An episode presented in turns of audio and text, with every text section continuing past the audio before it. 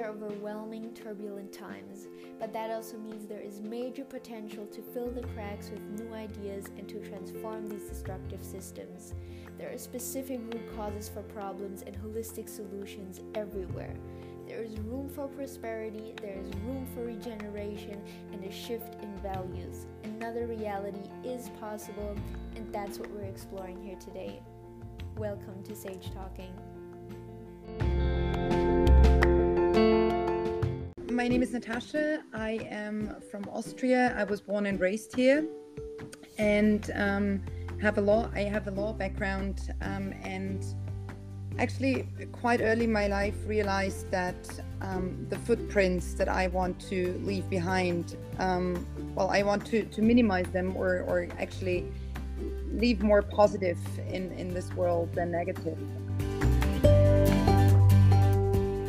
Um, so this was one of the of the major, how should I say, awakenings or messages I got when it was about, I would say 20, 21, 22.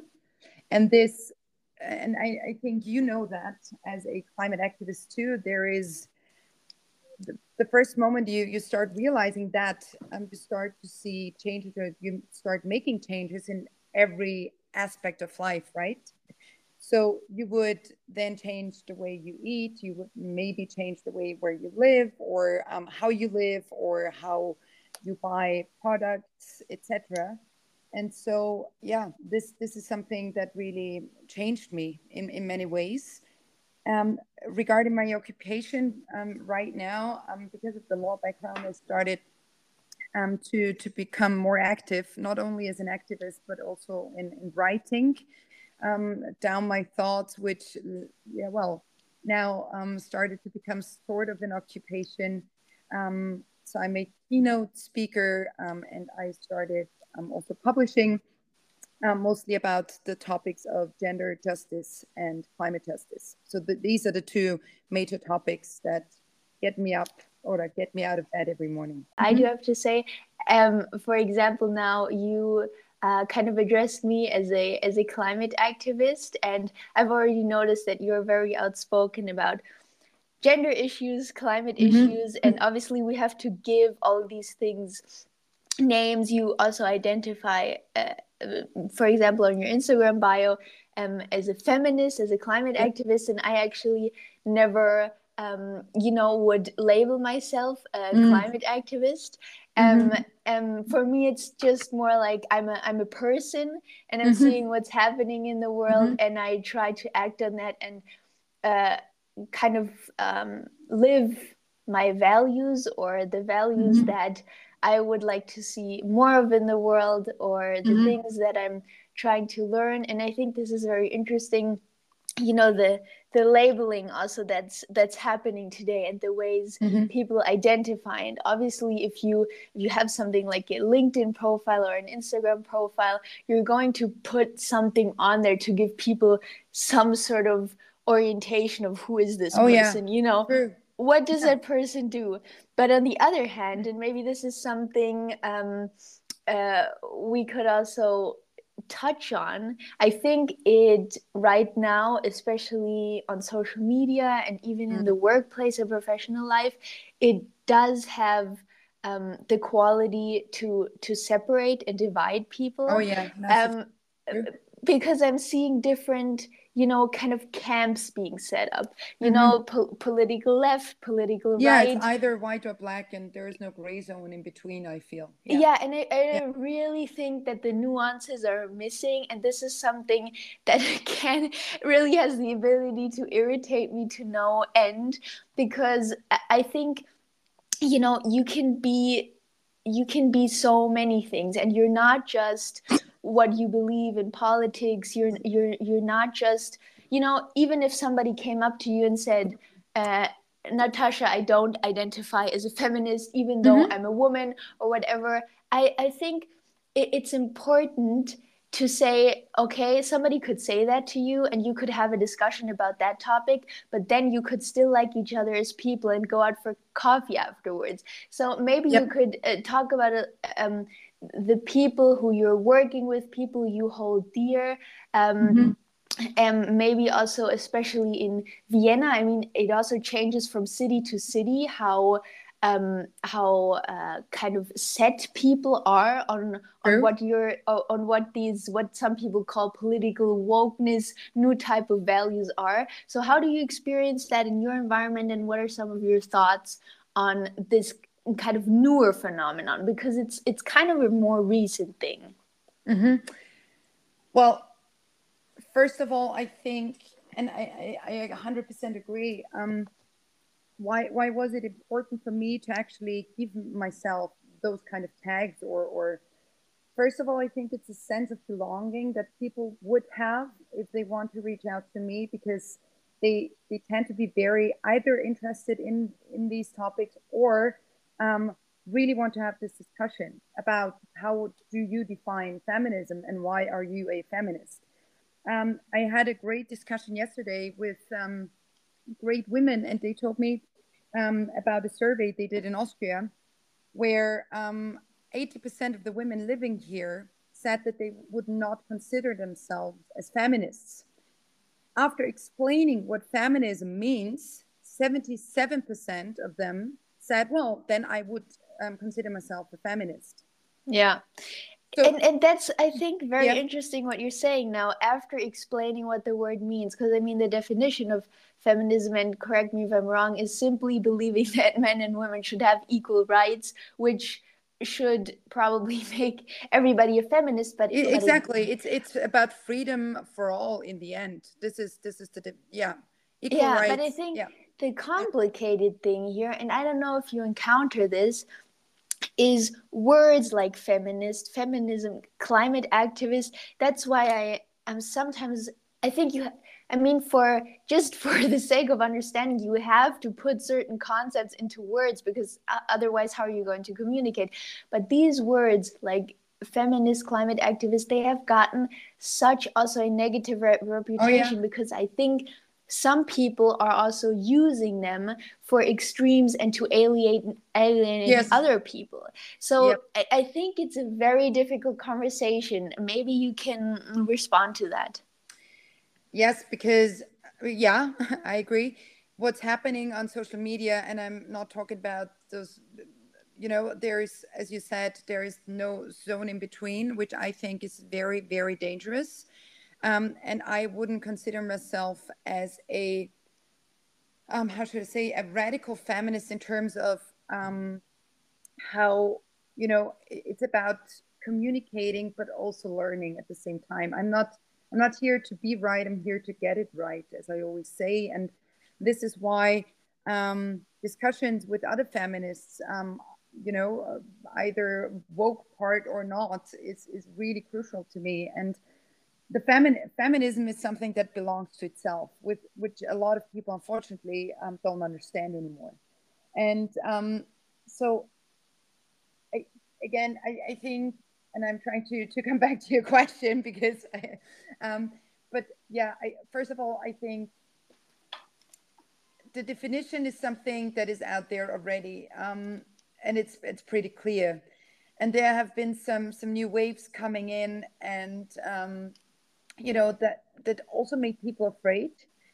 Because when we talk about the the first wave feminism and and what happened in the 70s you know it was mainly about things that were so crucial to women and so important and they still are. And when you look into our neighbor countries and you see that basically most of those rights that we thought were were granted after fighting for them for so many years um, are taken from women again you know? Yeah. Um, we really have to to to i think take a step back and and look at what has happened before. There's this beautiful word that um, a, a, great writer from austria Gertraud Klemm uses. It's called fossilienkunde which means you know we start have to start digging in all the feminist or in the fossils that that have been there when it comes to feminism to not always you know each and every generation has to redefine feminism. I don't believe in that. I think there is so much out there that we really have to to to use and not only data but so many wonderful women that have done exhausting work for over decades. And and uh, take a step back and and reconsider what is there and what we can reuse and use finally to actually make women um, yeah um, well i mean we, we are more than half of the world's population you know so um, we really have to to take that into account and make men aware of that yeah i i think um, i i do have to say in in many topics I always, as you said, it's a continual learning, and most mm-hmm. of the times, especially if I don't have experience to back it up, if if I can't conduct my research in a certain field, I always see myself as a neutral observer. Like yeah. I often listen to roundtable talks with mm-hmm. like five different opinions because I think that's a great way to just sit back and say at the end of the thought i'm not going to reach a conclusion and say yeah. i like this this person's um, opinion or or research best because sometimes two people do research and they come up with different yeah. things and if if it's like if i can't do my own research or or um, have experience to back the opinion up that i might form i just try to not fell like a clear yes or no yeah. um, decision on the topic but i just sit back listen to all of the opinions and then at the end say okay i don't have to reach a conclusion and especially not because i have my own experience i have my own mindset and belief system i'm not going to let myself confirm any any bias or any mm-hmm. opinion i'm leaning towards that really has no um you know no real any anything strong behind it to that justifies that I let myself convinced by one person where I kind of like the opinion best. I, I liked what you touched on when you said that these words and phrases that they're concepts in themselves and that's how i see it it's it's like these different concepts a lot of them stem from okay love for a planet love for people mm-hmm. or you know respect dignity and maybe realizing that you're in a position in the world where there are certain obstacles put in your way for no reason other than being who you are believing who you are that shouldn't be there so some of them are just common sense and if you see mm-hmm. like i'm not a fan of them everybody having to to identify themselves and putting like sort of like a job title on it i think if you see mm-hmm. a a certain concept or mm-hmm. um, that that is a framework and you say okay i've now learned about this and i want to consciously yes no i'm listening okay i just thought you couldn't hear me again so um, if you then want to consciously follow that concept or support it and put your energy into that because you're thinking, okay, wow, I learned about this and I really want to put my energy into that to make this concept grow, then, you know, that's fine. But I think at the end of the day, it, a lot of the things are just why at the end can you then not just be a person who is fighting for certain things like the health of nature and just be the person who's doing that because it's a good thing to do and you feel called to that. You know other people they feel strongly they they uh, want to step in for animals. Other people want to step in for people with disabilities to help give them a voice or mm-hmm. for people with anxiety. So i i think it's really nice to not have that as an overreaching concept that becomes your whole identity. Like today it's a little some people it's like your entire identity is how you what you say your gender is, if you're vegan or not, if you're vaccinated or not. Like, you know, some of these things so trivial that really divide us. And I, I just love that we we can touch on this right now. But mm-hmm. after that, I want to talk about Exxpedition because yep.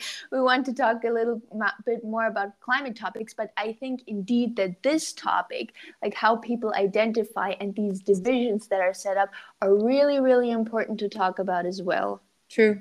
Um, so three words that came into my mind um, while listening to you were identity, belonging, and being loud. Um, I do believe that a lot of people label themselves nowadays um, because it's about um, you know it's giving them identity um, to to be um, out there as vegan or veggie or you know zero waster or activist etc and it also um, so it, it, it gives people sort of a a feeling about you because they have a certain understanding of the word. Now, when it comes to feminism, to, to circle back to the topic that we discussed, I believe that a lot of people, or especially women, can't be loud because they are struggling with everyday lives because of the fact that they are not, um, you know, they, they don't have the same rights and they do all the unpaid work, they do all the care work. Um, and so I think there are so many feminists out there just through doing what they're doing every day, you know, um, raising kids without being heard, without being seen from politics, um, etc., uh, politicians, etc., um, that they can't be as loud as people that do have the best, um, you know, intentions at heart. Um, through being loud and and and actually speaking up for people that don't that they tend to not even have a relationship to, which I think is crucial um, in, in this kind of feminist debate to actually come back to, to understand what feminism is really about and where it came from. It was really about the, the, the most crucial rights that women just did not have, which is still the case in most, well, in all the countries of the world. And a lot of people that then went on the streets are not walking on the streets anymore because they are either fed up with feminism and the term, which is unfortunate, but sometimes really understandable because of the, the way debates in this case are, are um, sort of put out, you know, it's about, um, we, we, we tend to, to give it to certain, uh, you know, we, we sort of give it back to, to populism and right-wing parties and then they they tend to tell us that um, gender, um, uh, the way you write things, even though language is so important, doesn't matter or is just you know not important, etc. We we now have um, a political party in Austria that um, now in my uh, canton basically um, forbids um, to the authorities to write in a gender correct manner. So you're not allowed to use the, the, the double uh, the double, sagt man Binnen-I? Um, or also, so you, you can't use um, gender, gender, um, how do you say that in English, Stella? Uh, yeah, kind of um, because in, in English, obviously they they don't have the yeah, same exactly. thing so as that's in the why German I don't language. know the word. Yeah, exactly. Yeah. Um, yeah, it's kind of a way to write uh, the feminine and the male form of one word in the German language in the same word. It's the start, you know, of how how to take away women's rights or or start actually putting putting the discussion even though there's so much more that we should talk about when it comes to feminism and gender justice um, but you know they they tend to take over all the populist sort of um, topics and then you know tend to make it look really stupid and and and you know oh isn't there anything else that you have to discuss you know as feminists you know um, and so this is this is how they do it and i think this is really really dangerous to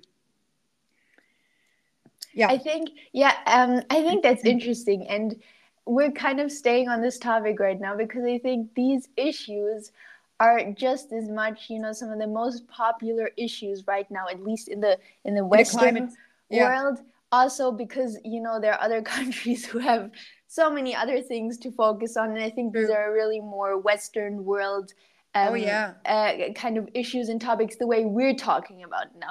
Like women women's rights and um, women's right to expression obviously is a much bigger tangible real life issue in other countries and not so much in European countries than in other countries where, where women are oppressed in such more grave different ways than oh, yeah. we have that today. Um, but and and I always say I want my podcast. But I mean, look, to, look, yeah. look what's happening in Hungary. Look what's happening um, in Poland. So these are, you know, uh, neighbor countries, you know. Yes. Um, and so, even in Austria, you know, the right to abortion now they they started to to do surveys whether the numbers of abortions that we have in Austria are even correct. So this is the first step of actually, you know, taking away again rights that are so crucial and important. Um, and and you know, Yes. Look at um, what's happening in Germany. It's it's the same, you know. I, I don't think that in the industrial West, um, yeah, the debates or how we how we discuss them or how we we lead them is is terrible. Um, and what's happening in the global south um, don't even get me started um, when it comes to, to to women's rights but i do believe that if we if we focus or if we look back at what is happening or what has been happening in the last five years when it came to, to when it comes to women rights in, in even the industrialized west western countries um, or in the US. I mean, look at it, um, um, Roe versus Wade, and, and how, how the Supreme Court is is you know it's it's it's terrible. Yeah. It's really giving me goosebumps. So I, I believe that there is a it's terrible what's happening yeah, all over the planet. That is um, obviously taking away from women to the right to choose what to do with their body yep. is a huge infringement on women's rights. Um, uh, yep. But I, I do have to say that I am neither a fan of the of the let's say stark political left or stark political right and i mm-hmm. think um, kind of both sides in ways retaliate against each other you know one one side sets up a concept and the other side um, wants to stop them from setting up that concept and vice versa yep. so I, I think that's really there's really some of it just seems like um, petty disputes in a way you know some person yep. comes up with an idea and and from the other side there comes the thing okay obviously they want that we're not going to give that to them um, but i think there are again as you said nuances and um, I, I really don't want to step in you know the topic of uh, gender language uh, gender issues wokeness culture because there mm. are also mm-hmm. many many um, let's say dis- disparities in all of those topics as yeah. well and as, yeah. as i said i've I've heard that. I can always, as I said, as an observer, I've heard a lot of interesting arguments from both men and women, both on feminism, gender issues, um, and and I don't agree with that whole, you know, woke culture as well. But that's a different topic. I just like mm-hmm. that we touched on it, and. Yeah I like that we can have conversations about all these things, and I think we should have more conversations um, about all these things because, um, you know, I think not everything right off the bat has to be a huge political issue or an act of suppression. I think some things can just be like one person maybe impolite, um, maybe uneducated, a little ignorant, and everybody has their own biases. Everybody yeah. has their own um, thoughts feelings expressions that we have to look at and i think not everything always has to be blown out of proportion now we can i think put a little check mark behind mm-hmm. that and now i Good. really want to talk um, about Exxpedition yeah um the which is you know when you talked about it at year 2040 which we didn't even say is where we met year 2040 yep. um, the um, event a gathering in switzerland in la punt that took uh, place only actually a couple of weeks ago which is crazy because it already feels oh like God, yeah, it's, it's been months for yeah. some reason um, and we met there i interviewed you in a like a two minute little snippet interview that I did with so many participants that hopefully is going to be a podcast in itself soon.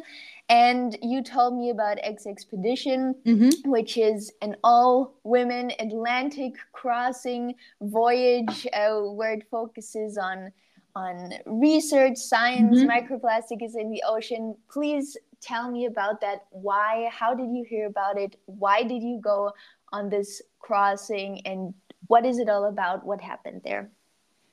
So the name Exxpedition, so it's it's written with the double X because of the um, female chromosome. That's that's the first thing. That's why it's called Exxpedition because sometimes people are like, why is it called Exxpedition? So that's that's um, the explanation for it. It is um, an all-female voyage, um, sort of um, let's say movement i would even call it or initiative um, that started um, in the uk um, the founder emily penn was not only a great sailor but also somebody who um, through sailing realized how much plastic was out there in the ocean and then started um, to also realize that women in sports are not really seen um, and don't um, get as much publicity as, as men do. So she put together these three issues and said, okay, there's not enough data. Um, you know, in, in or universities don't have um, enough data to to research um, or, or understand when it comes to plastic in the ocean. Um, second, there is not enough women seen in, in STEM in the STEM field, and um, women in sports are also underrepresented. And um, the the goal was to actually make 300 women on different sort of um, legs. It's called so different um, voyages um, sail around the globe and collect all the data needed. Unfortunately, COVID hit, and so um, it was not a all around the world kind of voyage rather than a, I think it was seven or eight legs in the end. I was on leg two doing the Atlantic crossing together with 13 other women. And um, I heard about it from seeing Emily Penn on, on stage talking about microplastic pollution. And um, it was so inspiring and touching at the same time that I really put a lot of, um, yeah, I to say not only effort, but also I, I, just really felt that I, I had to be on this boat. Um, again, I always mention that in interviews. I'm saying this from a very privileged perspective. I'm white. I'm a woman. I, I live.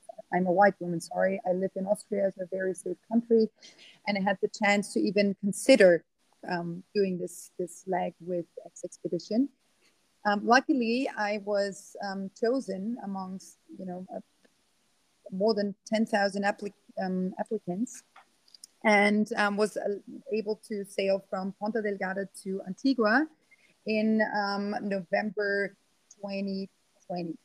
Yeah, and um, it was it was mind blowing. It was it really changed me, um, and it also helps me now to discuss this topic of microplastic pollution, but also on um, you know big corporations and plastic packaging, etc um, because I saw it with my own eyes, and and this it touched my heart, and so this is why I put up my sleeves to really make people aware of why they're um, why why it matters to to really help well not only hold big multinational corporations accountable, but also make people understand that in certain regions of the world we don't really need or single-use plastic should be forbidden. That's extremely interesting. And then maybe uh, uh, talk about how a day on that on that ship boat hmm. sailboat looks like. On a small vessel yeah. Yes uh, do what kind of training do you have to um, undergo before do you have to have prior experience? Um, yeah maybe you can share some of that. Yes of course. So i did um, i had um, sailing experience beforehand but it was not necessary um, because emily's Penn approach was to take as many women or to, to have a very broad range of, of um, you know, of age and, and ethnicity on the boats. Um, because her goal was to actually make the women not only have the experience, but then go back to their home countries and, um, you know, use their own language um, to, to make people aware of the plastic issue. So I think that's a really, really smart approach. It was about, I, I, I don't like this, um, this wording, but it's it's basically raising a an army um, to fight microplastic pollution. It's a very mm-hmm. Simple way of saying things, but you know what I mean, right? um, yes. So yeah, that that was really really cool. Um, and so I was on board with um, ten other nationalities, and um, no, sorry, seven because some were from the UK. Yeah, so it was seven nationalities, and um, I think the youngest participant, I think M was 22 back then, and um, yeah, the, Ricky and and, and um, Barbara were around I think mid in their mid 50s. Mm-hmm. Yeah, interesting. Yeah. I mean that uh, that's always great to have to have so many different you know people with different backgrounds exactly, life experiences exactly. opinions i bet you did a lot a lot of talking during that time yes, on, on the boat exactly um, so we had because you were asking how a usual day looked like. So basically, it was we were um, set up in, in teams. Why? Because you always have to have somebody um, either cooking or cleaning or obviously sailing yeah. the research. Um, so it was uh, we we we we worked in four hour shifts. So it was um, sailing, cooking, sleeping, research, sailing, cooking, sleeping, research, etc. And and um, it, we were three teams, so you did have um, time to, um, you know, read or cook or do research or just meditate or um, yeah, support your your colleagues on board um, on board. Uh, but then that's interesting because I mean who then conducted the research you know i mean somebody had to have some idea or expertise yeah, yeah. was there anybody on the boat we had yeah, yeah, yeah we had a scientific lead so we did have professional sailors with us uh-huh. obviously uh-huh. so um, anna is is the coolest skipper that i know she's she's really incredible and we had sophie and maggie um, being um, the support so three professional sailors and we always had one of them um, you know, during our sailing shift. So during the night, it would not be my team to sailing, just the three of us, but you would always have somebody uh, like the expert expert checking whether everything was going okay. Mm-hmm. Um, and um, research wise, we had Winnie with us. Winnie is is one of the um, well, she's really an expert in marine biology, and she's um, with the University of Plymouth and she conducted all the she was you know the number one when it comes to um, all the the research and conducting it how how did you start your morning when you got up in the morning let's mm-hmm. say just one day you can remember how would you describe it from from morning to night just so people can mm-hmm. really get it eh, get it yeah. inside so because of this rotation uh, or of the rotation um, system that we had you had different different shifts um, each day. So sometimes you would have to get up at four in the morning and do the four until eight sailing, or you know, so so that that changed. Mm-hmm. Getting up usually looked like, um, well, leaving your bunk um, in in the boat. Um, the boat was quite small, so we did not have too much space, but it was just just fine. Um, getting up, um, depending on the weather outside, you would uh, put on your your wet gear or not. What is it called? Schwimmweste. Or sorry, life yes, jacket. life jacket. You put on your life jacket because we always had to wear it on deck, and we already always had to be connected to the boat too. So you would have strings all over the boat um, that would connect you, so your life jacket to to the boat. Mm-hmm. You know. So when it gets bumpy or extremely wavy, that you know we don't have a women overboard maneuver, which yeah. is not not fun. Um, so getting up then. Um, first steps either go to the kitchen and prepare tea or coffee for the for the other um, crew members which you know we also rotated with, you know we, we always you know jumped or stepped in for for one another and that, that was really nice so um, we had coffee on deck or tea and basically one person already started sailing or doing the work um, and um, mainly well, we, we had great talks. We listened to podcasts. We discussed um, climate issues, um, personal issues, all of that, and really, well, use use the time to to deeply connect. And I think that's that's what sisterhood can look like. You know, um, even without not not knowing each other before um, getting getting on board, um, and then just leaving as a family. That, yeah. that was pretty pretty impressive yeah i can imagine if you're if you're on, on a such in a such small space for yeah. for a long time how long did it take three weeks three weeks yeah on a small space in, in three weeks every day you're seeing the same people having you know the whole day to talk yeah, and just the ocean of, you know? Yeah yeah obviously just the ocean. What was i mean was there any points where where it was scary for you or where you said you had a situation you didn't really feel comfortable with? Uh, actually not really. I think we were i tend to be quite adventurous so, mm-hmm. so you know um, but I, I well sometimes of course in the middle of the night you know there was one one uh, night where we where things got really bumpy and um, obviously because there's just no light around you which yeah. is great because there's no light pollution but you would uh, just work with your headlamp and um, to conduct all the the, um, the scientific work we had this extra pole on on the boat um, to to actually um, be able to use the manta trawl that we used on the surface, which I which I might explain later on. And um, I was the one that was in charge of this this kind of pole because I'm quite you know I'm strong, and so I I, I was um, yeah in front, and it was kind of just standing there, and it was pretty dark and pretty bumpy, and and this was this moment where I was like, okay, I don't want to fall into this water right now. Um, but that was the, the only moment I think where, where mm-hmm. I was like, okay, this would not be nice to, to now fall into the water. Yeah. Um, but but yeah, other than that, it was always very very yeah. Um, can can you tell me a little uh, about what you learned um, doing the research? What research did you collect and, mm-hmm. and gather by the end of those three weeks, and and yeah. how did you collect it? Um, there were different, or there are different ways of, of collecting the data. Plus, um, as, as I mentioned, Winnie from the University of Plymouth also was in touch with other professors from other universities, which I think is a great idea again to, to ask them which data they would need based mm-hmm. on um, their experience, but also their um, sort of um, focus in research. So some of them University of Tokyo needed um, data um, based on, on, on, larvae and eggs um, that mm-hmm. we um, collect for them.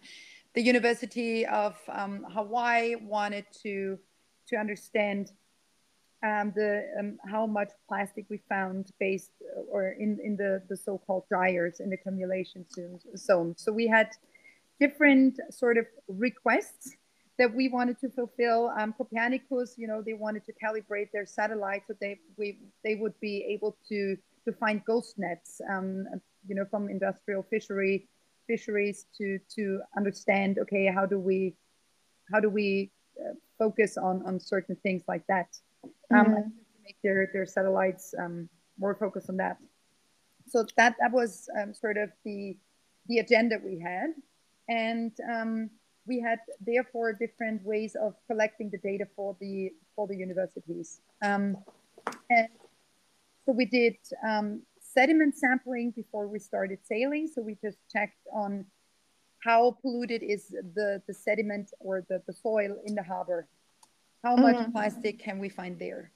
While sailing, we did a lot of um, you know tracking of, of big um, plastic pieces um, and, and gave all the coordinates to Copernicus so that they could check whether they could find it. Um, we, we sampled um, the larvae for University of Tokyo through just um, using a, it basically looks like, how should I, oh, um, it actually looks like a very big um, sieve, basically, that you would just put on the water and then for, for many, many times to um, have some of the larvae or, or eggs actually within the sieve and then put them into sample boxes. Mm-hmm. And mm-hmm. then uh, with the manta trawling, um, which is that you basically have something looking like a, like a, a manta ray um, that you would, um, and therefore we also had to use the pole. So you have this pole that um, is either on the right or left side of the of the boat, and then you have the manta trawl on it. So it basically the boat and the manta trawl go parallel. Um, and the, the manta collects water plus also obviously the plastic that is on the surface, but also within a, I would say, down to depending on the waves, you know. So it, it does have some depth um, that it goes into. And then um, we always use the same um, same amount of or the same um, uh, range basically, so that you could actually also um, compare the data, you know? Mm-hmm. So in, in the um, radius of um, 500 meters, we found X amount of microplastic um, and had this kind of um, um, this kind of flow of water in this sample. So you always have to make samples comparable. And then we did um, the Niskin bottle sampling, which means that you would throw something that looks like a small very hard to explain. Actually, it's it's just a small container, let's say, that goes um, down until well, 30 minute, uh, 30 minute, sorry, 30 min- meters, um, and you would then um, pull it up back again, and see how many um, plastic um, particles you would find in the in the depth of 30 meters.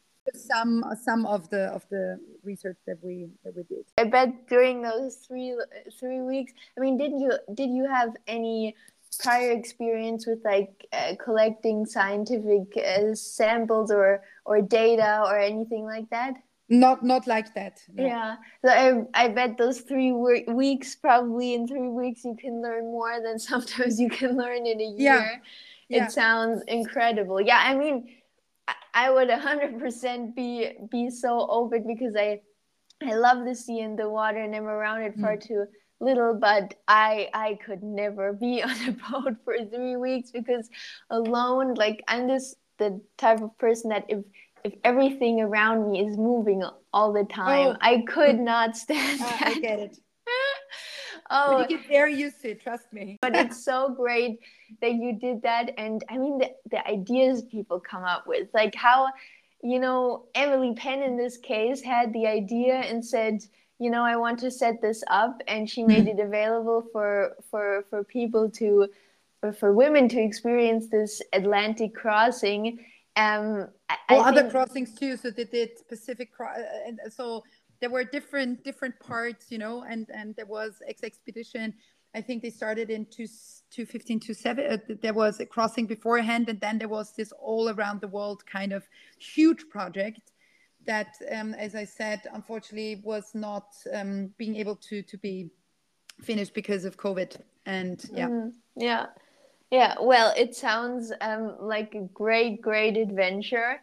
Mm-hmm. Um, and um, yeah, I mean, at the at the end, basically all the the research other universities wanted it was it was given to them. The research, exactly.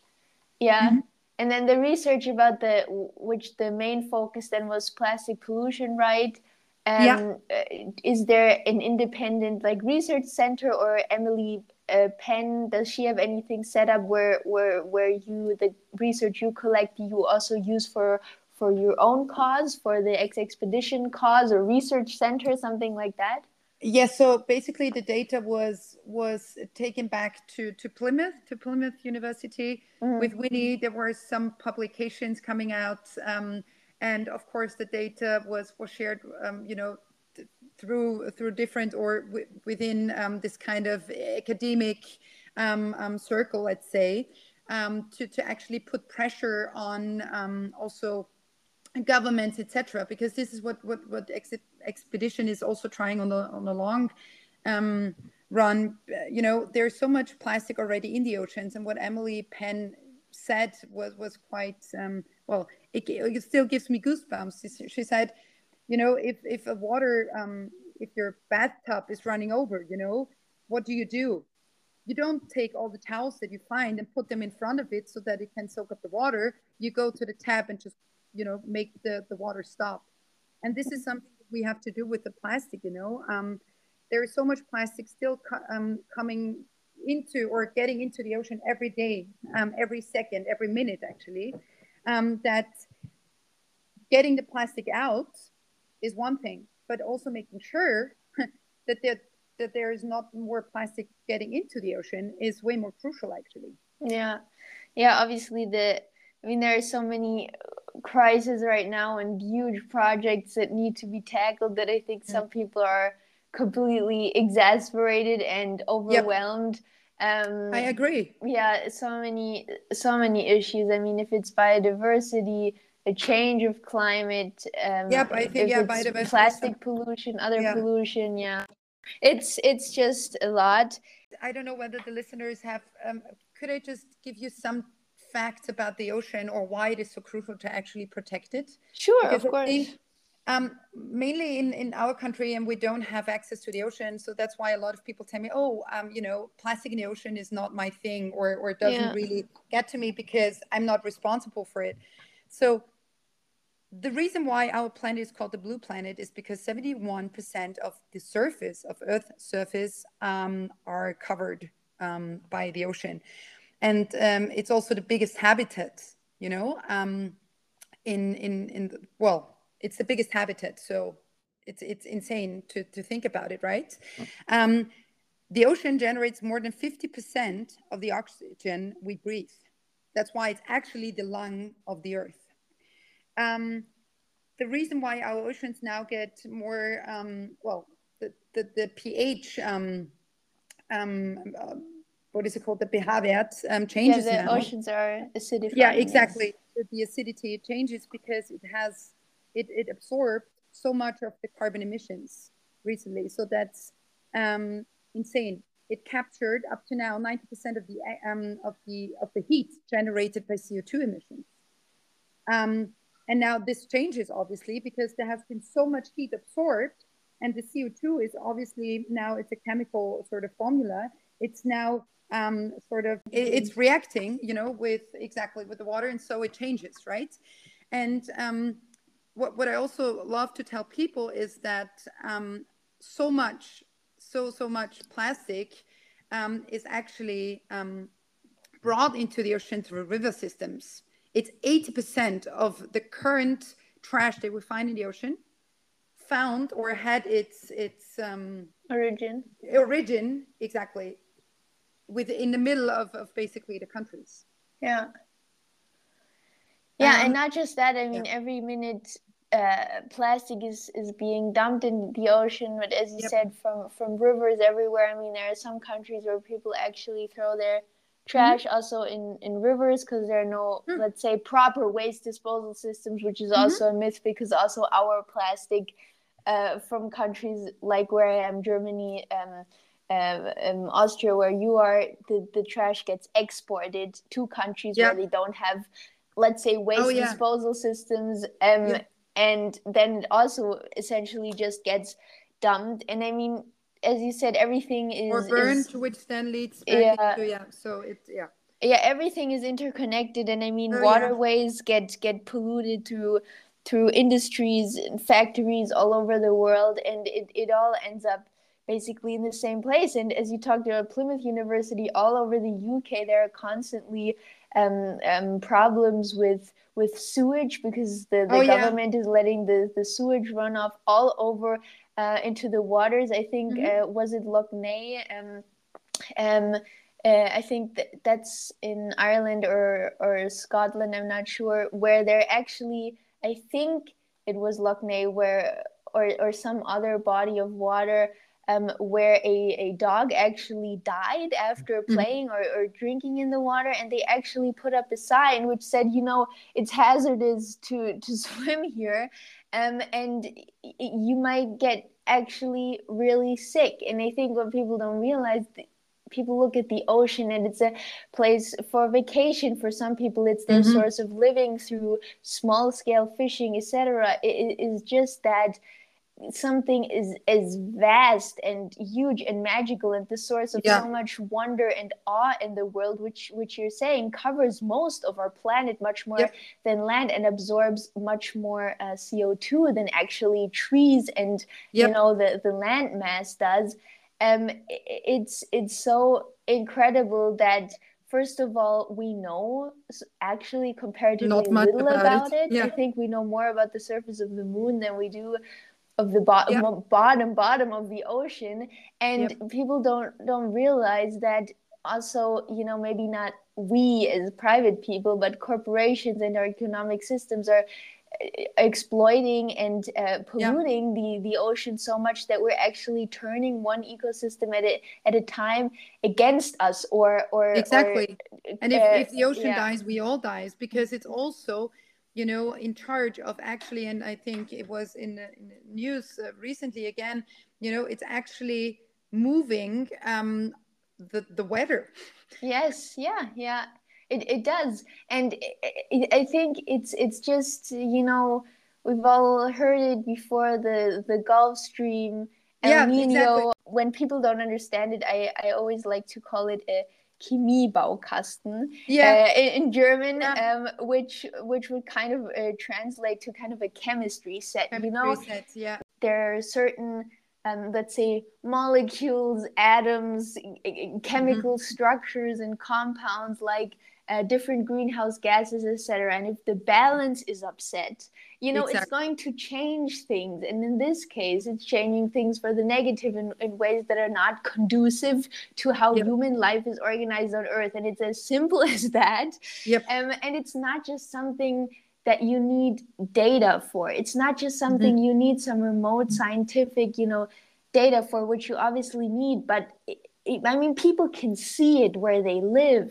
You just have to go to these places or see documentaries on it. You know, mm-hmm. things are changing whether you have the right amount of scientific arguments. You know, if people then, you know, people sometimes argue on these trivialities, but these are things that the, the ocean and most or all ecosystems because they're all interconnected are are suffering yep. gravely that's something you can see you know mm-hmm. you don't have to put you know uh, two people in the room one who agrees and one who disagrees and then the one who agree has to have you know yeah. those big arguments and big words and impressive rhetoric to convince people that it's true that that you know earth systems are suffering and i think that's such mm-hmm. bullshit i'm sorry to have to say it because it's like you can see those things if you're looking if you're looking at ecosystems and you know what to look for and what you're looking at, you can just plain see it with your own eyes. You can mm-hmm. feel it. You don't need all those fancy words and data to back that up. And I'm, I mean, I'm sure what was maybe one of the most profound things you you came away from Exxpedition after you were done was there anything you said okay this really impressed me most or this is going to stay with me forever regarding the ocean yeah first of all the beauty of the ocean. Second that not not i mean there's a new agenda of the un that by 2030 30% of the of the ocean should be protected. Um, but to understand or to see actually how human made i mean um, there's this quote that that i think Janika, one one of my um, colleagues that helped with me from malta said um, so we wrote the blog during during um, sailing and she said do fish eat with spoon why a spoons? Because we found a spoon that um, was was well, it was half of a spoon, but you could see that this is something that was human made. Yeah. And and so to to actually understand to be sailing for such a long time without honestly seeing anything besides whales, dolphins, and tons of plastic, and uh, you know like garden chairs and stuff like that we found um, was was really eye opening to see that there's not a single not a single bit or a single place on this ocean that human humans haven't touched or mm. or sort of um, well yeah impacted in a negative yeah. way yeah impacted um, so that was the one thing and the other thing obviously was that to understand that we were pretty excited um, on the first days to find so much plastic because our idea was to, to collect as much data, you know, and uh, to make a case and to, to go after multinational co- um, companies, etc., and have all the data in place to tell them stop doing this, right? Um, and keep your fucking turtles out of, of the ocean. Um, but at the same time, we were like, oh shit, this is not a good thing that we find that much plastic. Yeah. You know? So we, in the first yeah, in the beginning, we were quite excited about collecting the data, but then at the same time, we realized, oh, this is not a good sign, and we should actually be very, very sad to to find so much plastic. Um, yeah. So that that yeah was was definitely a learning of of yeah. Yeah. But we always have to think things through which humankind is not very good at at the moment. Yeah, I, I think um, often humans are very short term oriented you know that what is affecting so. me right now that is reality. And even if somebody tells me that in five ten years or if right now somewhere else something bad is happening it's exactly. there's kind of like this disconnect i feel. Yeah. Um, it happens somewhere else yeah. to somebody else in the future. Why yeah. it, mm-hmm. yeah. And and i think sometimes it's not even um uh, like uh, um an ill-willed type of um, why should I act, but it's more of a of a feeling. I don't know. It's this this this human thing of maybe maybe it's still a, a very old you know survival instinct that we most of us have have have have to feel the pain to actually get going yeah, or, or, that to, we to the, yes or that we use our energy and mm-hmm. capacity mm-hmm. to deal with what is here now you know mm-hmm. to deal with everyday life and obviously that right now we inevitably have to change um, but i think it's sometimes not even ill will. I think it's more like an inborn and that again is speculation because i don't have anything to back it up. It just feels like that to me from what i i can observe. May i may i just um, end with a quote that i really love? It's from um, africa brooke and it says whatever you're not changing you're choosing. And i think this is hopefully something that makes people that listen to this think. And um, yeah, so there's a lot we still can save, and our heart should be moved by all we still can save and not by everything we've lost already. Um, so yeah, whatever you're not changing, you're choosing. Yeah, thank you so much. Yes, I've actually heard that quote before, and I I, I really like that one, and both in personal life and let's say in in yep. all the sure. other problems that are going on because that can also be a very personal quote oh yeah um but yeah I, I thank you so much for coming on i actually want to touch on one last thing but thank yep. you for for telling us about Exxpedition and uh, having that little feminism chat and on that note uh this touch on because as i said really these political left, political right, political correctness and wokeness and gender issues. It's mm-hmm. something mm-hmm. I'm I'm listening to a lot at the moment. I feel like drawn to. I want to understand kind of yeah. all sides a little better, um, and also the side that is not a big fan of that. I have to say, mm-hmm. I'm I'm so interested in in in the arguments there, and I myself, I always feel, you know, that's, I guess, gotten uh, to be a bit of a Harry Styles quote, but it's like treat people with kindness. Yeah, it's like not so much about, always about, you know, what you think has to be politically right or not right. It's more like sometimes common decency and just being kind to each other and mm-hmm. treating each other with respect and dignity until the other person shows you they don't deserve your respect, I think mm-hmm. is a good idea. But you've said now twice in the interview, um, in kind of like an apologetic way, this really interests me because I think it's also such a new phenomenon. You said, you know, from a white woman and a privileged position. And for me, the question is I, I've heard people say that, you know, many times in kind of like this apologetic way you know and for me mm. sometimes the question is why do you first of all again i think in my opinion apologizing for being white or caucasian or german no, no, no, or austrian yeah mm-hmm. that's that's like so i, I want to understand it because i've i've heard it several mm-hmm. times mm-hmm. why why do people say that well, first, um, maybe it came across a bit uh, apologetic, but it was just a I am aware of that" kind of um, saying. To be to be frank, um, I I don't.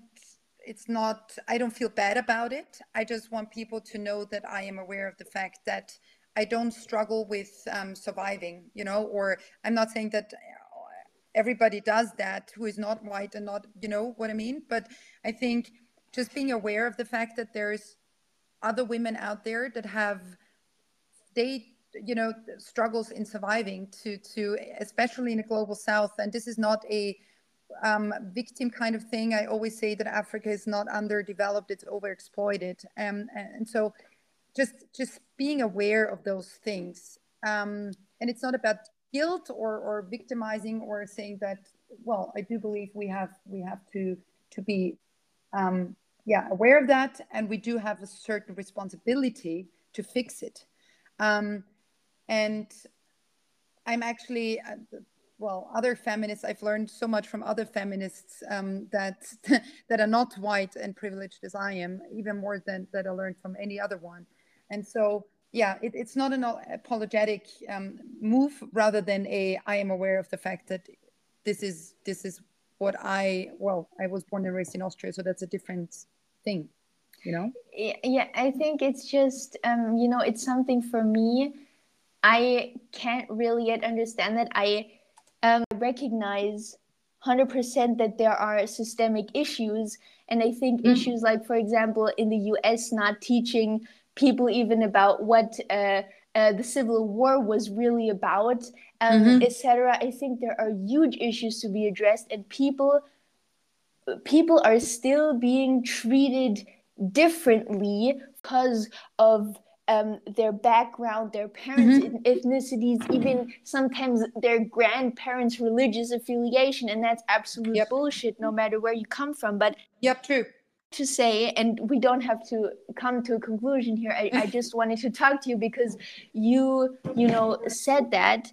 But mm-hmm. it's for me, it's a little like I live in Germany, and you know, Germany obviously has a kind of recent history.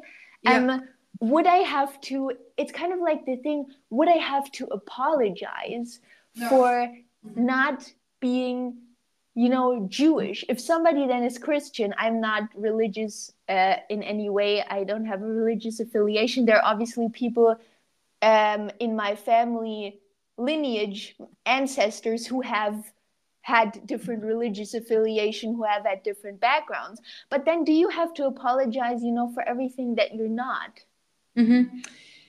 Again, I, I, don't know. I don't think so. Um, sometimes you do, or you could apologize. I'm sorry, my sorry. um, so sometimes, or I believe that some people could apologize for for things they are in a way of like if they're not decent and kind and you know you, what you yes, mentioned beforehand yeah. you know um, so maybe that's a new take on on, on what we should apologize for, or should we even apologize? But I think awareness and accountability are, are different from apologetic behavior. So, or you know, I, I do think that we we could agree on um, no in my opinion, it's not necessarily something that you should apologize for rather than just be aware of and then take it from there and try to be as decent and as loving and as kind as possible, either to nature or to other humans. I think this is this is maybe the the take that we we could yeah or something that we could both take away from that. yeah, and, and no, as I said, I just um, and uh, if you just have a few more minutes, you can also stop me here. It's just I I've been kind of yearning so much to to discuss this a little further with somebody because it's been a topic that's been really on my mind and right now in some political climates like especially in the US some of these things we would be discussing here you know people get canceled they get bullied mm-hmm. in the mm-hmm. workplace oh, yeah. and called racist and white uh. supremacist and i think these words are also such generalizations and then obviously yep. if you say something in the us for people it has a totally different weight if you're saying it in italy because there are different histories and yep. for me the question is always where does it stop you know if you say okay I'm a white woman and I was privileged to be born here, etc. But then you could also be like, okay, uh, saying, you know, I'm a white woman. My parents were very wealthy. I am not vegan. I don't uh, care about plastic pollution. I blah blah blah. You know, the list could go uh, yeah, on yeah. and on and on. But then we come back. I think then we come back to identity and what we discussed in the first place or in the beginning of this conversation about what how how far do we have to label ourselves and why did it become so important to have certain labels? And um, especially on social media etc and isn't it or shouldn't it be in the center of, of everybody understandings and also identity forming to say it's not about what you do or not do but about the way how you behave? Yeah. And i think you know you know there's feminists that usually or sometimes don't um, behave in the way other feminists want them to behave. There is vegetarians that sometimes don't behave as they you know as, as, as, other vegetarians assume or other people say they should behave. There is you know it's it's about um, not labeling rather than really finding your true self and and just not being loud about what labels you carry rather than yeah being loud about with and in, in sharing love and just being being okay with other people's different opinions because i think that's also crucial. We stopped discussing. We stopped yeah. um, discussing in a non-emotional finger pointing bullshitting way. Yeah 100% and that's exactly like discourse discussions open conversation that is what important I absolutely hate and despise cancel culture because I think that yep. gets you absolutely nowhere. nowhere. Yeah. And just because one person voices a political opinion that a certain group had, has decided is not acceptable anymore, and mm-hmm. that person may be backing it up with either scientific fact or or personal experience and you can say i disagree with that but you don't have to you know remove that person from a conversation or society exactly. because that implies that you are the person who is all knowing and who is who has plus, got everything plus right. this, this feeds all the this basically um, pays into all this black and white um, sort of um, scheme where no gray zones where people actually meet to discuss and then go back into their white or black bubbles you know? Because this is this is so important to to actually um, to to meet maybe you know on a certain on a field let's say um, discuss maybe sometimes agree to disagree and then go back into your you know into your zone and then but also have discussions there you know? Yeah. And and this is not happening enough anymore. It's not happening in feminism enough. It's not happening when it comes to climate um, justice. It doesn't you know when, when it comes to the biodiversity crisis.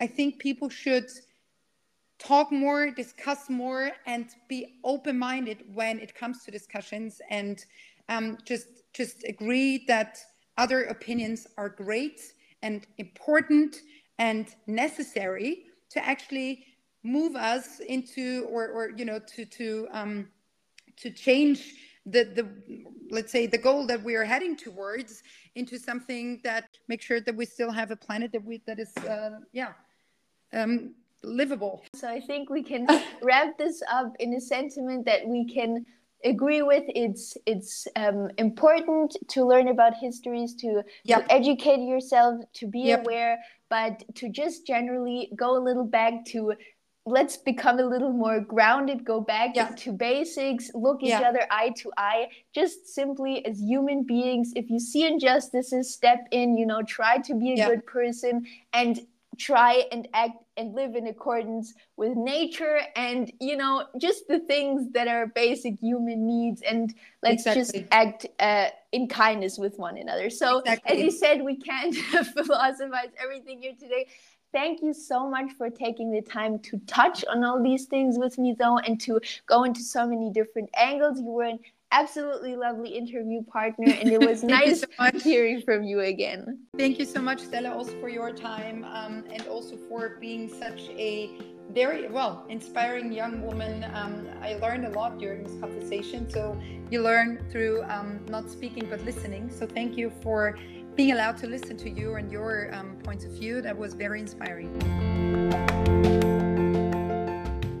also, I want to acknowledge and honor Indigenous and First Nations peoples as custodians of most of planet Earth's biodiversity and bearers of ancient knowledge. I pay my respects to elders past, present, and emerging and recognize all Indigenous and First Nations peoples' strength, resilience, and deep connection to nature. Thank you.